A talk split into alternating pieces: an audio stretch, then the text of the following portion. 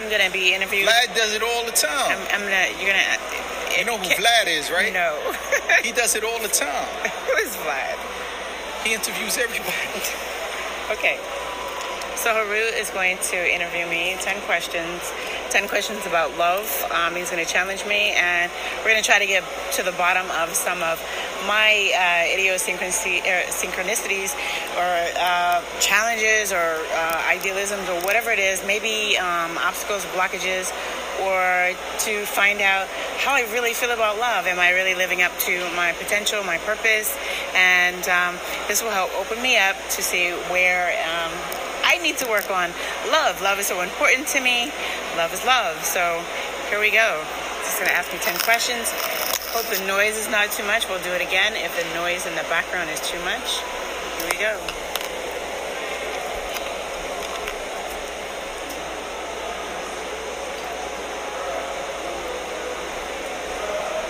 When did you first, when did you have your first spiritual awakening?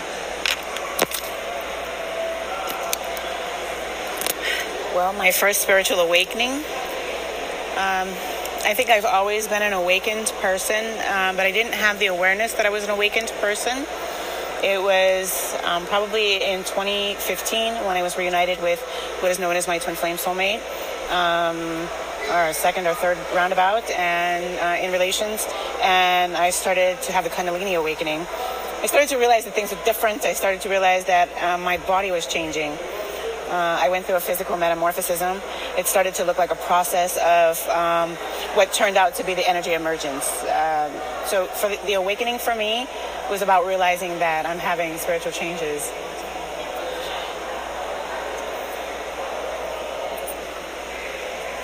When did you first recognize your empathetic feelings?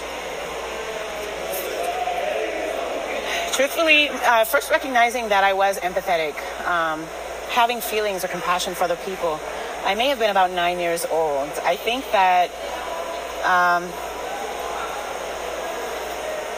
well, I might have been a little younger, but I was serving mud pies. I remember making mud pies and talking about who I was going to be when I grew up and who I was going to marry and all that that little girl conversation and I was giving or making these mud pies with so much love and so much uh, magic. And I realized that I have this uh, innate ability to love other people. I, I, I might have been, I don't know, maybe three, four, five. But I didn't really I, I, it, was different for me when I became a mother because I had this whole childhood, adolescence, and juvenile um, up, upbringing growing up where I was invincible. I wanted to fight people. I thought I could do anything. I, could, I thought I could be anyone, and I didn't hurt. You couldn't hurt me. You couldn't destroy me. You couldn't break me. And it was that exterior or character defense mechanism that was protecting that vulnerability because I knew I was an empathetic and compassionate person. But I think that I didn't really break down that exterior and become or blossom into that truth until I until I had my first daughter. Until about five months after she was born, I had a breakdown, an emotional breakdown, and I cried. Um, and I, I really fell in love with this person. And I loved her, but I really fell in love with her. And I no longer had a desire to protect myself. I only had this desire to protect this person, which made me feel love and compassion and empathy and understanding for everything that existed, everyone, every being, every energy receptor and conductor. We're sharing the microphone. What was the first book you read on psychometry? Oh, yes, that's a challenging question. My first book on psychometry. Mm, wow.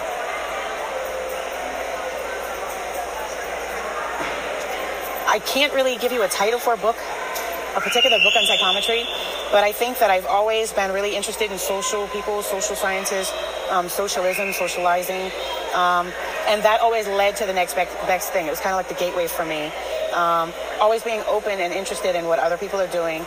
I'm a Libra and I'm an air sign. I really do like being in public places, looking at people, seeing how people interact. What is the social science between the brain mechanisms and the behavioral mechanisms? And then I, you know, am this really uh, compassionate person. So, you know, the emotional aspect of it comes in. And then I become this meta, uh, metaphysical um, I don't know, evolved being to where psychometry for me, it all boils down to how do I feel? How does watching you in your existence make me feel? Um, I, I, don't know what the name, I, I, don't know what the title of the book would be. I've read a lot of book, um, books. Um, I get drawn to and attracted to self improvement I think everything all boils down to the heart connectivity to the two um, hemispheres of the brain. You have this triangular connection or connectivity of what's going on in your right hemisphere of your brain and your left hemisphere of your brain, but it's inoperable without the the, the um, functioning of the heart, and the heart is what makes it happen. But the heart has nothing to do without the left and the right hemisphere. So I, I don't, that triangular um, combination of or flow of energy, um, I get that fed from everywhere. I'm, I'm sorry, I don't have an answer. I don't have a title. it's okay. Who was your first teacher? Spiritual? Um, my father. My father was my first true love affair. My father was, my father is a cancer and, um, God rest his soul. He is, um, I was, I was his, we have, he has 24 children and I am the first child that he had such an affliction for that he like straightened up. And I knew this. And I was like, oh my God, I get my dad and no one else did. And I thought, wow, this, there's something special about me. And so I paid more attention to this person in my life. And the connection that we had was a very spiritual connection. I believe my father may have been a parental or parental um, soulmate experience that reincarnated. He's always been kind of like this guardian angel around me.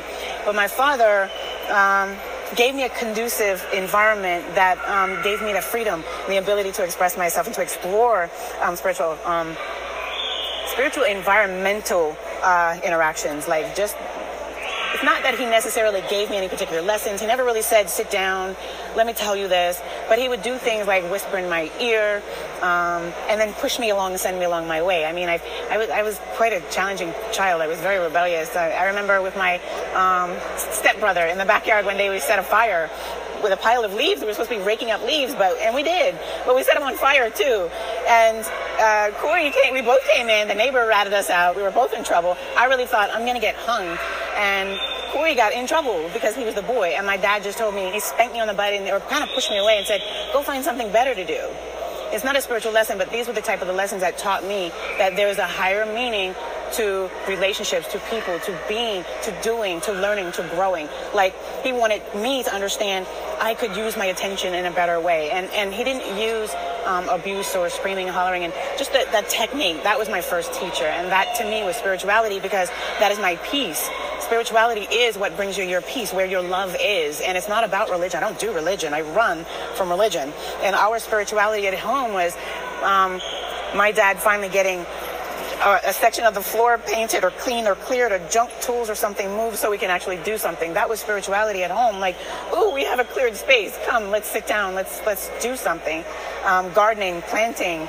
Um, stupid stuff, you know, but they, they were such important milestones that that is my spirituality. What brings me peace for the day so no one can affect it. So nothing can affect me. That's my spirituality. My father was my first teacher outside of that, because you pretty much, outside of that, because you pretty much answered question number five, along with what you was explaining. But uh, give us a brief on your early life, outside of what you explained prior. You didn't promise me, but I did ask you not to make me cry. But my early life was very troubled, very challenged.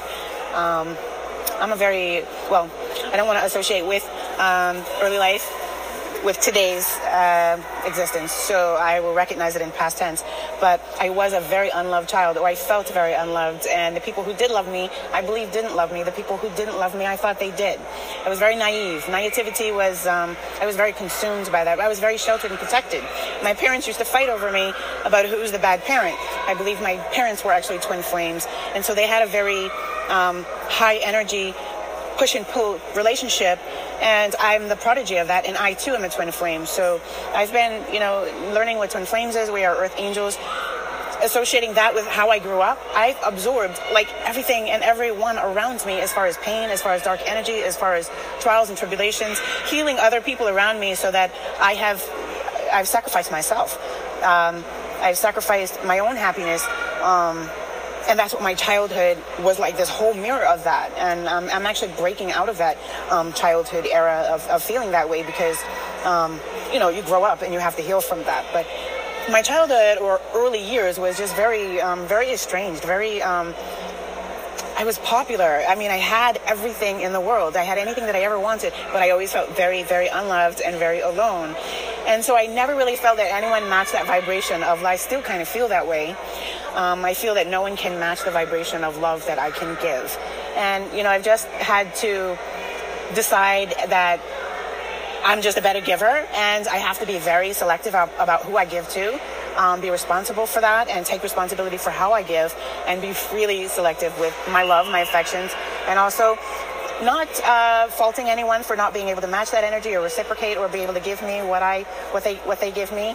And um, I've had to learn that you know whatever the early childhood years were like for me, as hard as they were, I've, I've, I've been sexually abused, I've been physically abused, I've um, experienced verbal abuse, I, have experienced it all.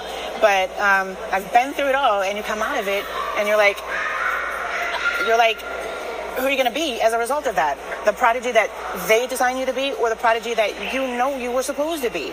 So you pull yourself up uh, out of it, and um, I know we're at the mall, you guys. interesting things are walking past. So sorry about that. That wasn't um, interesting. Yeah, that wasn't interesting at all. But hey, show them some. We send them some love. She needs, you know, that's that is another thing. I, I come out of my early, early childhood with a lack of self worth, self, uh, a lack of self respect a lack of understanding how beautiful, how valuable I was, not knowing that in my early childhood, the reason why I had so many obstacles in certain circles of social situations was because of my amazing light and because I'm so beautiful and because I'm so awesome that people really couldn't handle to be around me. So I took that as rejection. My early childhood was very, very difficult, but yay, adulthood is here. What's your favorite movie and TV shows? Oh. Favorite movies and TV shows? Interesting. Three and three. I stopped watching TV. Um, round about when my Kundalini awakening happened, I really um, I got scared. Um, I've always been really special. I've always been psychic, intuitive, and things like that. But when the Kundalini uh, awakening happened, um, it's that magic comes out of you. I told my mentor, I feel like there's something trying to break out of me, and she was like, "Let it break out." And I was like, "Okay." And that was my permission slip to let the goddess out. And this is when actually Choose Pure Love was born. Um, and so I became Okuta Legna. But um, my favorite movie or TV show I, is, is, now different what it, than what it used to be. I used to love to watch investigative shows, police things, things like that. I like, um, you know, fictional things. I like to know the truth. Uh, anything that or suffices or satisfies my truth-seeking abilities. Um, anything, anything that's real. Anything that's going to cultivate me, educate me, and you know, support where I'm at in that particular journey. So I learned to turn off the TV and not let people tell me what to feel, but um, I learned to take a situation that maybe I may maybe struggle uh, a little with uh, confusion or comprehension, or I just need to relax or stop thinking, and I'll pick something that is along that lines that will nurture what I'm thinking about. My favorite thing to run to would be Netflix because I can be really selective, um, and I can turn it off when I want to. And then if I'm overthinking anything in my life, I will go on a, Netflix binge. I could do Netflix for the whole entire weekend and finish a series. I like drama. I like um, my favorite movie would be or series was Sense8 because of my twin flame journey. Um, have you seen it? I believe I pulled it. Sense8 because Sense8 was just like the twin flame journey. But I like magic. I like practical magic. I like anything that has magic in it because um, I feel alive. It's it's me and um, I can relate so, and Bewitched, of course. So, I, yeah, yeah, classic. So, okay. So, what's your favorite ritual? Ooh. Delicious question. My favorite ritual is probably salt baths, um, but um, I'm shaman as well. I remember a lot of my shaman stuff. And uh, one of the best or most favorite things I like to do is uh, probably salt bath with herbs. I like making um, concoctions, tinctures, um, and things like that. Um, so if it was going to be a ritual, it would involve salts, herbs, oils, uh, and things like that. Um, you got me over here. We have eyes on my bag over here. Oh. Yeah. Yeah. So. Oh. Your life of motherhood. I'm sorry. Your life of motherhood. My life of motherhood. I think uh, my two, I have two daughters. Uh, very proud of them. Uh, my children are grown, 25, 21. I'm sorry, just turned 22. And the 25 year old is going to turn 26. My children are very successful. They travel the world.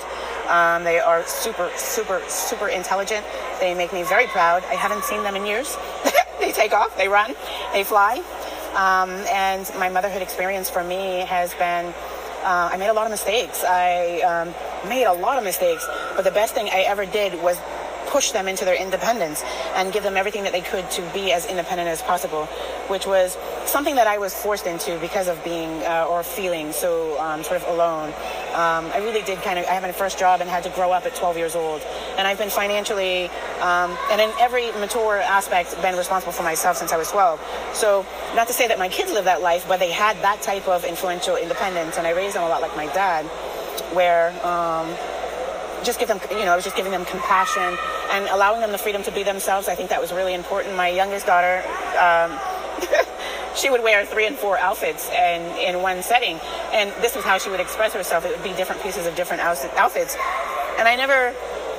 I never had the uh, interest to, you know, shut that down. I thought it was quirky, crazy. I would never wear half of the stuff she did, but she never felt more happy. And I thought, you know, this is what the parenting experience is supposed to be is letting them have their freedom, letting them express themselves, letting them find who they truly are, letting them coming in come into their awareness, come into their knowing. So yeah, we're so powerful. Okay, so they're gone. That's it. Your thoughts on the Yeah, it's okay. Your thoughts on the present psychic community. My thoughts on the present psychic community, I feel like as a collective, actually, can I get really deep? Yeah, I want really deep. I want to get really deep. But this is like patented. What I'm going to say is like, this, this is going to get us in trouble. All right? Some of them are crazy. No. I want to say something that has been, I want to have a conversation that is absolutely unheard of, but I can't have the whole conversation because this is like college. I need, we, we need to like be sitting down okay, with professors at Yale. That's to be a full video. Right? Full video. So this is some serious thing, but I've noticed things. I have been reunited with my twin soul, or some of twin soul family members, and um, the craziest thing is, as far as the psychic, uh, or psychic collective, the psychic collective happens so strongly and so prevalently. I have to really watch what I said in this soul tribe family group, right? These are the people who really share your energy. And I'm in, in, in reunification with some of those members. And the psychic connections. In fact, Heru, on my way here today, um, while I was coming in, you know, doing the texting thing. Who doesn't text? Texting uh, my twin soul sister in California. I'm just going to give you guys an example because I really want to be careful of what I say. Texting her, she's in California. Yesterday, I was thinking I'm, I, I miss my blonde ends. I used to have really blonde hair as a child. I'm going to color my hair and bring my blonde ends back. And um, she was texting me that, oh my God, I'm going blonde again. I'm going to go blonde today. And um, I was like, oh my God, that was my thought for yesterday. And she was like, and I'm going to go do Botox and I'm going to do this and I'm going to do that. And I was like, oh my God, yesterday I stood in front of a salon. Um, and, and they were advertising exactly everything that we were discussing and i took pictures of it and i said i'm going there so um, two days i was two days prior i was actually on that vibration she's telling me about it today and then this is just an example, but this is what we're doing in repetition. Um, the things that I'm going through in my relationship are almost exactly reminiscent about what she's going through in her relationship. This woman is in California. I have a lady in Sweden who is another twin soul sister who literally is so connected to me. A lot like, and even almost sometimes more than the twin flame, probably not more than the twin flame, but as in the twin flame. I, I, I, we're, and we're different, different time zones. I'm Miami, she's Sweden as soon as I open my eyes in the morning, she's already texting me. She knows that I'm awake. She can sense that I'm waking before that I awake. And um, we've been doing this for a couple years now. So it's just really crazy. So the psychic collective, we're really running on one stream of energy. And so what it does, it enhances the awareness and gives me insight into the, the crystalline grid. So it, this is a crystalline grid that we are all connected to. Some of us are higher up on that grid than others. Twin flames are kind of the high tops of that grid. So here it is. I have this full awareness of my participation in this crystal grid line. I have had dreams where they've shown me what it looks like to be connected to the crystal grid line. And, and you know, I can look left and look right and see everyone in the world is connected to it. But we're not people. We're masses of energy and the shape of us is similar to the human body, but we're shapes in stars. We're shaped in stars. And so now I have to really be careful what I say. But um, we're connected. And between each one of these human-like figures of energy is a stream of energy that connects to one of us. That is the crystalline grid. I've seen what the crystalline grid looks like. okay, in meditation. So the, the, the, psychic consciousness comes from that, that connection, that stream of energy running from one star to another. Everything on earth is a conscious entity, whether it is a plant, an animal, or person, a car, my keyboard, everything. Why? Even the trees that are dying. We are all energy either conductors or absorbers, and we are all in some grade of transition. Being that, or that being said, the psychic collective, whether we recognize it or not, that's not my problem. We are one consciousness. The thing is that going into the 4D um, exchange from the 3D uh, dimension is what brings the awareness to that like I said, I was born very gifted. I come here to do something. I know, or I'm coming into the knowing of exactly what it, or I do know exactly what it is that I came here to do. So I'm so and fully aware and consciously aware of um, other people's psychic energy and psychic connectivity to me. I can I can feel everything. I, there was literally a couple sitting at the table next to us, and they the girl was actually planning to, to snatch my purse, and I completely turned that energy and gave it right back to her. And then I confirmed with him to make sure, you know, if it because the the, the guy that was with her was they were ready too. They were ready. All right. So this is something that they were contemplating. I don't think that they were planning to do it. I think that they're thinking that we're not paying attention to my bag. And so I literally put that energy right back on them. I made sure that he was with me on one page, like we have a potential problem here. And within a minute, they got up and left because I returned that energy to him. So if you ask me, how do I feel about the psychic consciousness? I'm very tapped in, tuned in, and turned on. And I dare you, I dare you to tap into your own psychic abilities and see what's going on around you because you really are so much more powerful and influential with other people, with your circumstances, and with what's happening than people realize. Cool. Tarot cards. What about them? That's the 10th question. tarot cards. You know, my mom taught me tarot when I was seven. Um, she didn't sit me down and teach me. She was doing it. My mom is a witch. My mom is an elemental witch. My mom is a very spiritual person. She's a cancer. Both my parents are cancer. So they were already way the hell out there. And my mom is cancer, Pisces, Aries. So extremely powerful personality. So my mom would light a candle and speak words and I would see magic. So it's not that it particularly interested in me, interested me, but it's this is what mom's doing. It's what I did. So tarot for me was a second nature. But there was time in my life where I became interested in boys and relationships and money and and travel. And um, I thought that maybe maybe my mom was wrong, and I turned my back on tarot. And I thought maybe tarot was evil, and maybe that the obstacles or challenges and things that I was having in my life were as a result of uh, me doing tarot. Um, and so I actually shut down. I refused to do tarot, and I shut down tuning in my psychic abilities um, because of the fear that I was doing something wrong. But in 2015, when my Kundalini awakened, um, or for my Kundalini awakening, or as a result of it, um, I had a very strong, actually, actually, actually, I had a very strong desire to go somewhere. And I got up, I got dressed, and I said, but I have nowhere to go. And bing, a message came in, an email came in of a place, an event that was happening. And I said, okay, I guess the spirit wants me to go there. So I went to this place, and this is where I was actually led to my first uh, adult deck of tarot cards, which was the deck of Isis um, Isis um, guidebook and tarot cards. Um, I haven't used them for a while, but um, that was the first deck that I actually bought for myself. And it's, it's, it's, you know, you guys know me for tarot there. But I woke that back up in me and I realized, you know what, I was attracted to this because maybe it is the truth. Maybe it is what belongs to me. And I was in a period of time where I was seeking back those answers. Tarot is something that I believe in. Tarot is something I trust. Tarot is something that teaches you to trust yourself and that was the first and the biggest lie that you were told with Christian faith was not to trust yourself, to trust the Bible, to trust this higher power in that duality formation of something that is absolutely separate from you, which is not the truth. And I just don't want to be lied to anymore. And as I held these cards in my, my hands, sitting in a very strange place that I got an email about, um, I kind of broke down and cried and I remember a gentleman came up behind me and he was like, I'm with you and you're not alone and talk to me. And I was like, and he tried to tell me all this Jesus stuff. And I was like, I don't, I don't do the Jesus thing, but I have a, a strong feeling for this, you know? And he was like, feel it, feel it. And then I was like, yes, tarot is about feeling. Tarot is about resonance. Tarot is about what is right on inside of you. So your interpretation of every combination of cards is about what feels right for you because you're going to have all kinds of psychic communications. When you open a, tarot, a, a, deck, a deck or a stack of tarot cards, you're not alone anymore. And the energy that you put in your cards, this is your pure essence. This is your true energy. My true energy is love. So if I give you a tarot reading, it is pure love. And, and anything that I touch with my hands is magic. Anything that I touch to give as a gift is going to be pure love. So tarot is, I don't know, I, I, I think everybody should have a little tarot in their life. Absolutely. Is that, that's our final question? Yep, that concludes I'm it. dying for a drink. I'm dying for a drink. Okay, awesome. Is there anything else you'd like to say? It was a great pleasure and divine gratitude. Thank you so much, Heru, for your amazing 10 questions. Uh, I kind of wanted to get this done so I can get it produced and get it out. I'm not sure if we'll keep the video.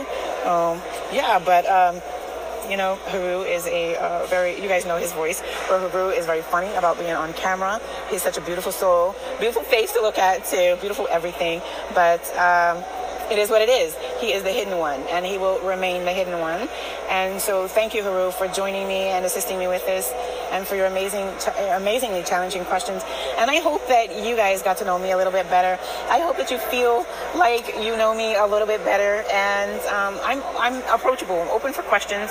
Um, if you want to leave a comment, a question, I'm happy to answer it. Um, look, that's so funny. This is what I do in my personal life. that's what I do. That's me. So great way to end. This is getting to know me, and I wanted you to know why I love.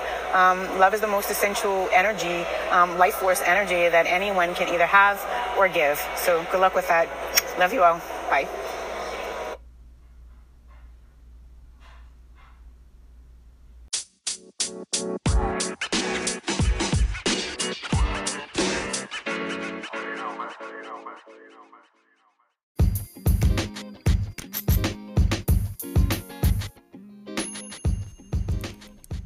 For joining me, guys. If you have any questions or comments, feel free to email me at choosepurelove at gmail.com. I'll get right back to you.